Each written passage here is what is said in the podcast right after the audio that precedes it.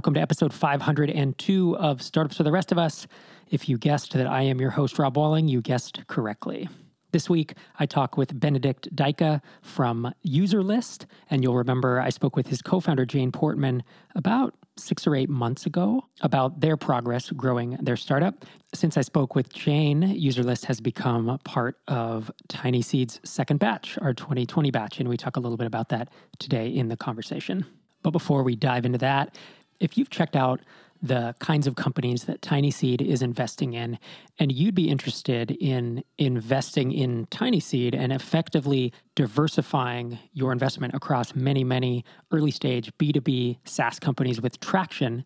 And to see the companies we invested in in batch one and two with our first fund, you can just head to the homepage, tinyseed.com, and you'll see all the links there, or you can head to tinyseed.com slash latest, and we have a list of our second batch that we just announced the types of companies we invest in are bootstrapped, cash efficient.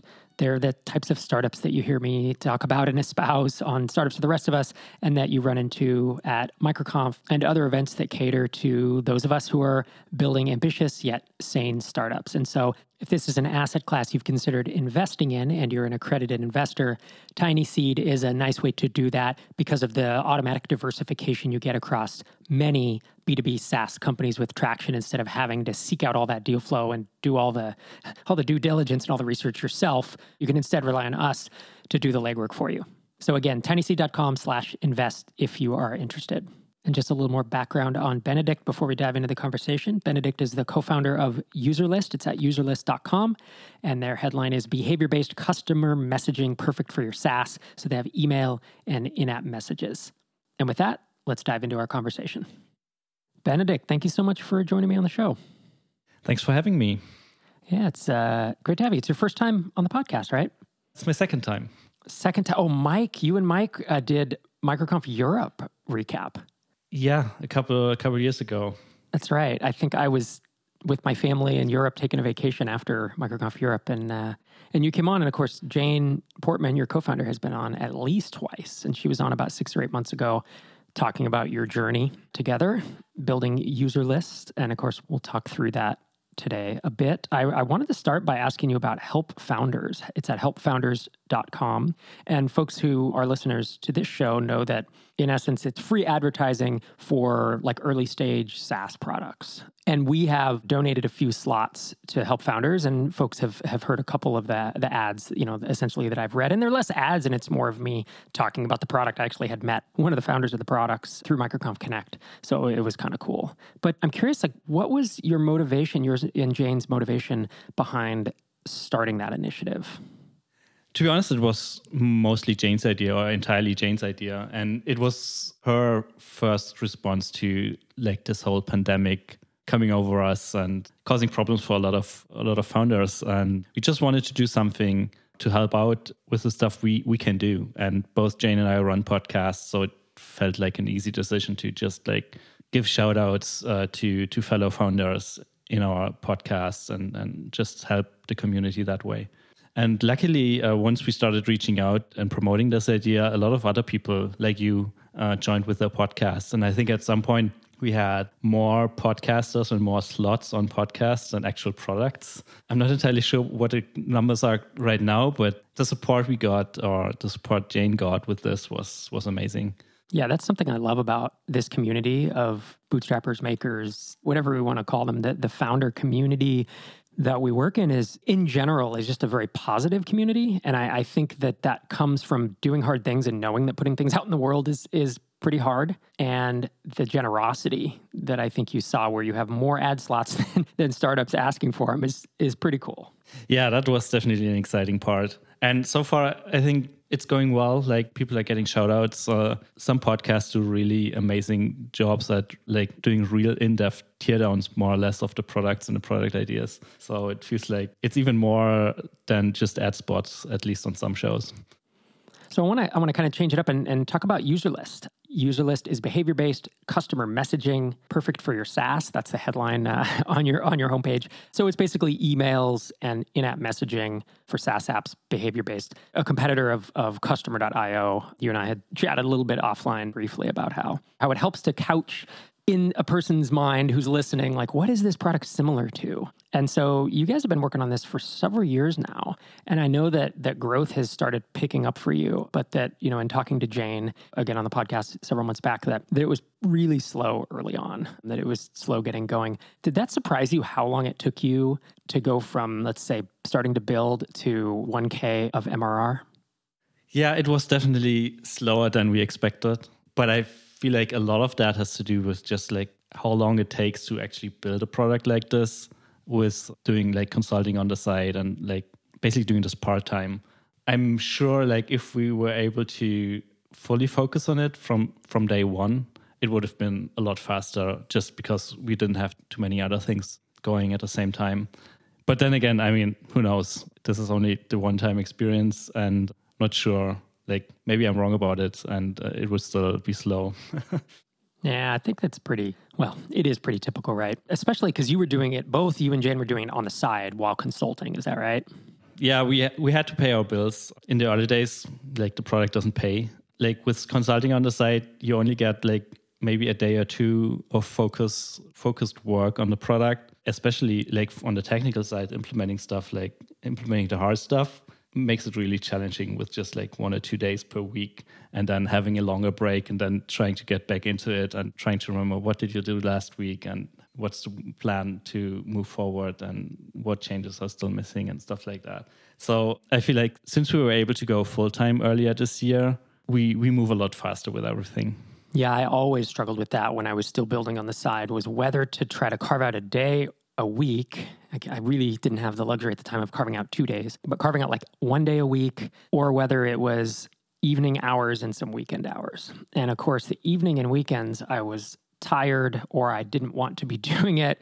I wanted to be out having fun. But if I carved out the day a week, it's exactly what you said. You lose the context, the mental RAM of loading all the entire code base and everything, all the objects up in your head, the model. And then it's like, well, I only have like six or eight hours to work on this and then it's six days, you know, five days gap until the next time. And it's really, really cumbersome. And that's where I think the difference between like an early hypothesis of Tiny Seed was hey, get folks who are trying to do this part time and and get them to full time. Now, already we you know we even in the first batch and especially in the second batch, most of the the founders were already doing it full time. So while that hypothesis has has held in a in a small way, it's not the main you know focus of of what we're doing anymore.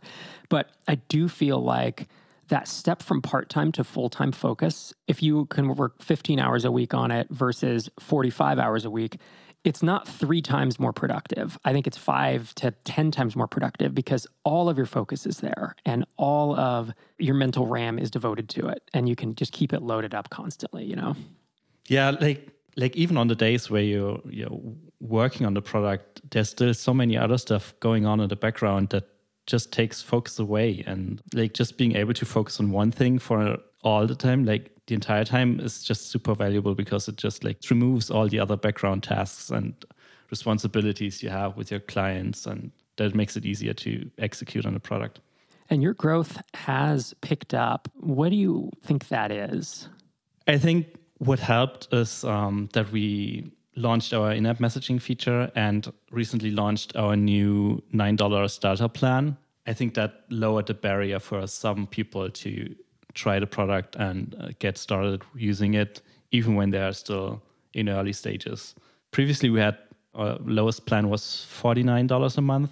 And I feel like that's still a reasonable price point, but like for someone who's just starting out, it was a little bit too much. We wanted to offer a better deal for like small people, similar to where we are, and provide them with a product that they can integrate early and uh, start using to send messages to their customers. And I think that helped. Like the numbers show that uh, since we launched that plan, uh, we get more trials and more trials convert, especially in into the small plan. So you feel like it's working so far? Yeah, uh, I think it's working so far. It's still below our goal, but the time horizon for that is still, I think, two months out. We wanted to reevaluate after two months, three months. And yeah, I'm confident that, that we'll get there. Right, right. Because the danger, obviously, for listeners is if your current lowest pricing plan is $49 and you're going to introduce a $9 plan, one, you can cannibalize some of your existing MRR for people who are, you know, who qualify for that $9 plan who are already your customers. And two, people who would come and would have signed up for your 49 sign up for your nine. And so your average revenue, you you basically dropping your average revenue per customer. And that's the kind of the, the danger of it. How do you think about that?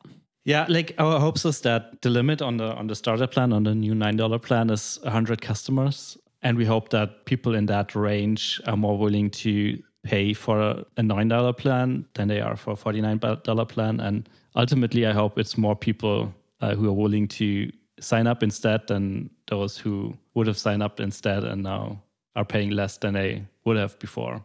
Yeah, and that's the thing 100 customers. So that's like 100 contacts, right? 100 people, 100 email addresses.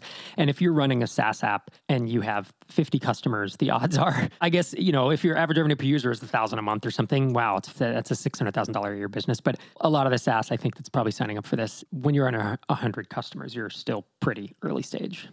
Yeah, I think I agree. But like that's also one of the challenges with our pricing is like one customer of our customers is valued a lot differently depending on their on their business model. Like if you're running a freemium business then one customer or one user in user list isn't worth much but maybe it's a enterprise business that just needs 50 users to be super profitable then uh, one user in user list is worth a lot to them. And that makes it kind of hard but so far i feel like this is a good middle ground yeah, we struggled with that running Drip too, because we would have it's a similar thing. We'd have a blogger with 600,000 people on their email list, and they didn't have that much revenue. You know, they didn't make that much revenue off of each person, so they were worth dollar amount less. And then we'd have a consulting agency with 500 contacts or a thousand, but each contract was worth 30, 40, 50 grand to that agency. And so you just we kind of shrugged our shoulders and said, look, the only way to get around this or to to figure out how to get more you know more value based pricing is to not just have it be number of subscribers it's to introduce feature gating right? Where oh, well i know the agency wants an integration with some salesforce you know or they want an integration with some tool that only the agencies would be using and that the blogger would not use. And so if we were to go to we didn't wind up going down this path because it just wasn't worth the time. There were more important things to work on but that's how we would have done it is is implemented a feature or two and then put it in a, a gated whether it was an add-on of hey it's hundreds of dollars per month to have that integration or whether it was just a separate tier that they you'd have to be in if you wanted the most value of an agency. That's that's kind of how I would think about it. Yeah, we considered this when we when we launched in-app messages. Basically, the idea was let's just launch in-app messages on the on a larger plan. I think starting at 99 per month. But ultimately, we decided against it because it felt a little bit against our ethos or our motivation to build a tool for people like us and then artificially limiting an essential feature or somewhat essential feature felt like the wrong the wrong way to go. I guess it makes makes more sense when when there are actually features that are only valuable to a certain type of customer, but within app messages felt like it was the wrong the wrong way to go. yeah, speaking of the in-app messaging launch, that was just a few weeks back and you had talked on your podcast about you and Jane focused on launching it on Product Hunt, but that it didn't it didn't quite go the way that you wanted. You want to talk listeners through kind of what the goal was, I guess, to get a lot of exposure and and kind of what went wrong there. Yeah, absolutely. Like the plan, as you said, was to get a lot of exposure, especially outside of our audience, because we have a mailing list and we send regular updates to the subscribers on our mailing list, and of course our customers and our Twitter followers and stuff like that. And I think most of them were probably aware that we were building this and working on this because frankly it took a lot a long time and we've been talking about this for months now. But the plan for the launch was to make a little bit of a splash and get it noticed outside of our communities and our audiences. And the plan was to basically launch it on product hunt on that day send an email to our um, mailing list announcing it, linking them, linking to the to the product hunt page, and try to get a lot of eyes on the product hunt posting and a lot of upvotes there, so it would get into the on the front page and rank really well, get a lot of upvotes and stuff like that. Uh, the problem is that didn't happen. Like uh, we posted it and sent the emails, tweeted about it, and I guess like a lot of people in our audience saw it and upvoted it, but it wasn't enough to get us on the on the front page and in the popular category for the day. And that essentially meant that nobody else saw it or very few people outside of our audience saw it. And this was a little bit sad in a way uh, because uh, it didn't work out. It's was it kind of like you put all your eggs in one basket, the product hunt basket, and it didn't work? Yeah, yeah, absolutely. All of our communication was around the launch was focused on our product hunt page. Even in our Google Analytics stats for the for our website, there's no way to notice the launch. Like there's no spike in traffic, nothing. We put all our eggs in the in the Product Hunt basket, and that didn't work out. In a way, it was a little bit of a failure, to be honest. Yeah, that's and that's a bummer. I mean, it's always an experiment to do that, and I've had the same. I mean, I think we we each face that dilemma. Anytime we want to do a launch, it's like, okay, we're going to post it to Product Hunt. Do we send everyone there? Do we send some people to our landing page and some people to Product Hunt and some people to Hacker News or what? You know, there's just there's a lot of moving parts. There's a lot of kind of gut feel of like, I don't know, just, just let's try it out. Because if it had worked, here's the thing: if it had worked, you would have gotten a lot of exposure. And so, just because it didn't work doesn't mean it's the wrong decision. I think that's something to think about. Yeah, that's true. But next time, I'd probably at least uh, link to the to the website as well in in the emails and stuff like that. Yeah, and just like be deliberate yeah. about also like using other other platforms properly. Like uh, for example, yeah. posted on Indie Hackers, and we did that, but also linked to the product hunt page, and we just did a did a bad job at promoting the launch outside of product hunt and uh, in hindsight, that's what this was a problem. Right. You could have had a little bit of link diversification, is what you're saying. Yeah, yeah, yeah. Link to the website here and there, and then maybe have a, a little banner on the on the website that links to links back to Product Hunt or something like that. That's cool. So you also you used to be I used to describe you as hey, it's userlist.io because that was your domain name, but you bought the .com six months ago or whatever, and you paid a few thousand dollars for it. I think you said the price on on your podcast. You want to talk us through? Obviously, the thought process is because the dot com is awesome, right? And and now your name can just be userlist rather than everyone saying userlist.io. But was that a risk for you guys? Did you feel like it was a lot of money to pay? And do you think it's been worth it? It was a lot of money to pay, but I think it has been worth it. It's so much better. Yeah. What was the price? It was four thousand dollars, and I think like in the episode with Jane, I think you talked about this a little bit as well. So if listeners wanna wanna get the full details on the negotiation and stuff like that, they should probably just go back there. And again, I probably should have mentioned this episode earlier. I mean, we talked about Jane being on the podcast. It was episode 471 of this show called Fighting to Gain Traction in a Crowded Space. And, and we do talk about, well, just about a bunch of other interesting stuff that I'm not going to rehash here. But, you know, you had a third co founder and how you guys worked through worked through that. But I'm curious over this so this two and a half years, what's what's been the funnest part? What's been the best part for you where you think, man, this is so cool? Getting it into the hands of the first customers, the first beta customers and seeing them use the product and get some value out of it that was definitely something exciting and seeing the product work in in reality and not just on my development machine and my test setup. That was definitely exciting. And then of course like once we launched the launch of the product on product hunt went really well. That was also exciting. Joining Tiny Seed was also a cool milestone to be honest Yeah, I want to talk about that in a second because I, you know, we're essentially five weeks in to you know to batch two that, that you're in but you know a little more than that you've been in the, in the slack channel so i want to talk to you about your experience there. Before we do that i'm curious what one or two things have been the hardest for you. You can either take us back to a moment where you were like shaking your head like this is terrible or or just talk more generally.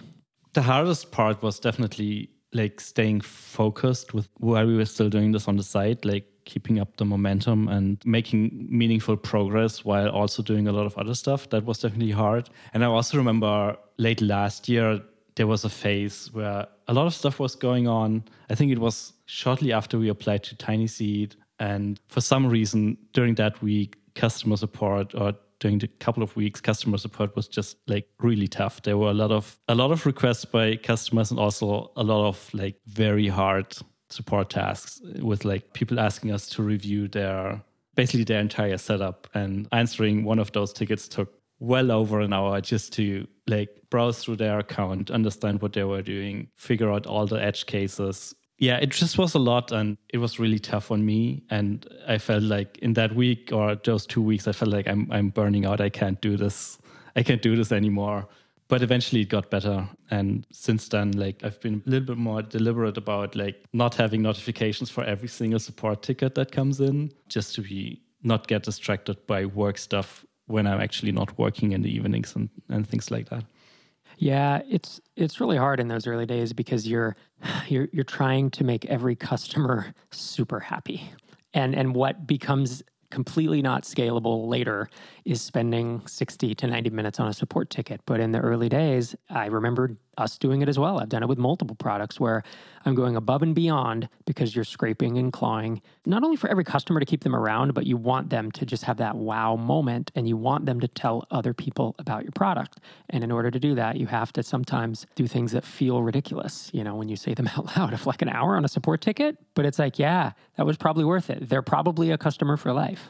Yeah. Also, like at this stage, we're still learning so many things about how people use the product. So it's also valuable just from a product development standpoint, just to really dig in and understand what people are doing with the tool. Like we still do that. Like when the need arises, we really dig in and try to understand the problem and uh, analyze what's going on. But I don't get notifications for every single email in our support inbox anymore. yeah, I think there's a moment in every product's lifespan where, and it's typically fairly early on where it's like, okay, I need to disable the email I get every time a credit card is charged. Because when you have five customers, you know, and they're charged across a month, it's like, oh, it's no big deal. And when you have a hundred or a thousand, it's just it becomes ridiculous. So that that's kind of a cool milestone. And that's the other one, right? Is at first, hey, we're getting one support ticket a day or three a week, and then suddenly it's like, well, we're getting three a day, we're getting five a day, and that's it's a good sign that things are moving in the right direction. But you have to you have to figure out a balance there. Very cool. So Tiny Seed, I hinted at that earlier. As I said in, in your introduction, user list is, of course, a Tiny Seed Batch 2 company for the 2020 batch. I'm curious, you and Jane, like, why did you decide to apply? What did you hope to that you would get out of Tiny Seed? I hinted at this a couple of times, and it, the answer is definitely focus. This was the main reason for us. We we decided to go full time in January and made that decision even before before applying to Tiny Seed, But it was clear that we'd only have like a runway of like six months or so. Applying to Tiny Seed allowed us to extend that that runway by a little over a year and just be able to focus on the product throughout this entire year and uh, not worry about anything else. And of course, we didn't know it back then, but like now with the with the pandemic, it's really, really nice to not have to worry about getting a new consulting gig and finding new work and stuff like that. So, yeah, we got lucky there, I guess. Yeah, it was definitely pandemic was unexpected for a lot of us, but it's interesting to hear because obviously I said earlier, hey, our our initial hypothesis, you know, two years ago when we started it was to get people working full time. You were effectively already doing that, but it, it's an extension of runway. So in a way, it still fits that initial hypothesis, you know, of just giving you more time to focus full time. And I think that's that's going to be valuable for y'all. Yeah, like it, it really works out that way for us in, in our particular situation. We honestly had thought about applying for batch one but back then decided against it. Back then we were still three founders, and I think you invested a little bit less money than than you did this time. So I think back then it didn't make a lot of sense in terms of we wouldn't be able to pay the three of us salaries that would allow us to just focus full time. And back then it didn't make sense, but now this time just being two founders and getting a little bit more money, it absolutely made sense. Yeah, that makes a lot of sense. And that was one of the, we just made minor tweaks from batch one to batch two. I think the terms were virtually identical, except for that. We, for, for additional co founders, we upped the amount, we increased the amount that we give. So that's cool to hear that that made a difference for you. So now you're five weeks in technically to the batch, but you know, we've all been in the Slack channel now for a few months. Any surprises for you? No surprises so far, I guess. Like nothing big at least. Um, of course, it was an exciting day we all joined the Slack channel and discovered that well known faces and friends uh, in the batch. That was definitely a fun part and a surprise. Other than that, I am really enjoying it so far, especially like the, the weekly calls with the small lectures by uh, you and Einar. Those have been really, really good. And also, I'm a little bit sad that we didn't make it to like MicroConf uh, US didn't happen because we were supposed to go there and meet everyone and sure that that didn't happen, but like the the replacement online retreat that Tracy came up with was really enjoyable, even though it was like three hours on two days, which is like a ridiculously long Zoom call, but it was still a lot of fun. yeah, it was such a bummer to I mean, I think for everyone, right? There's there's worse things happening. It's hard to complain, but that was like one of the biggest disappointments, I'll say, around the pandemic was not being able to have the microconfs here in Minneapolis and not being able to get together, both with microconf folks, but also also all of y'all in Tiny Seed. All right, sir. Well, thank you so much for coming on the show. I think we're going to wrap up here. If folks want to check out what you're working on, they can head to userlist.com. And of course, the Slow and Steady podcast you release with Brian every week and Benedikt Deicke on Twitter. Go to the show notes and click on the link. It's easier. Go to the show notes. And, yeah, I won't spell his, his name out. So very cool, man. Well, thanks again. Thanks again for coming on the show. Thanks for having me. Thanks again to Benedikt for joining me today. Again, if you want to invest in companies similar to UserList, we are working on raising our second fund at tinyseed.com slash invest. Next week's episode, I'm hoping to do a Q&A episode. So if you have any questions for me or a potential guest I will bring on, please send them to questions at startupsfortherestofus.com. And of course, voicemails go to the top of the stack. I believe we only have one, maybe two voicemails right now. So it will likely get answered next week if you send a voicemail in, but text questions are always welcome as well. Thanks for joining me today. I'll see you next time.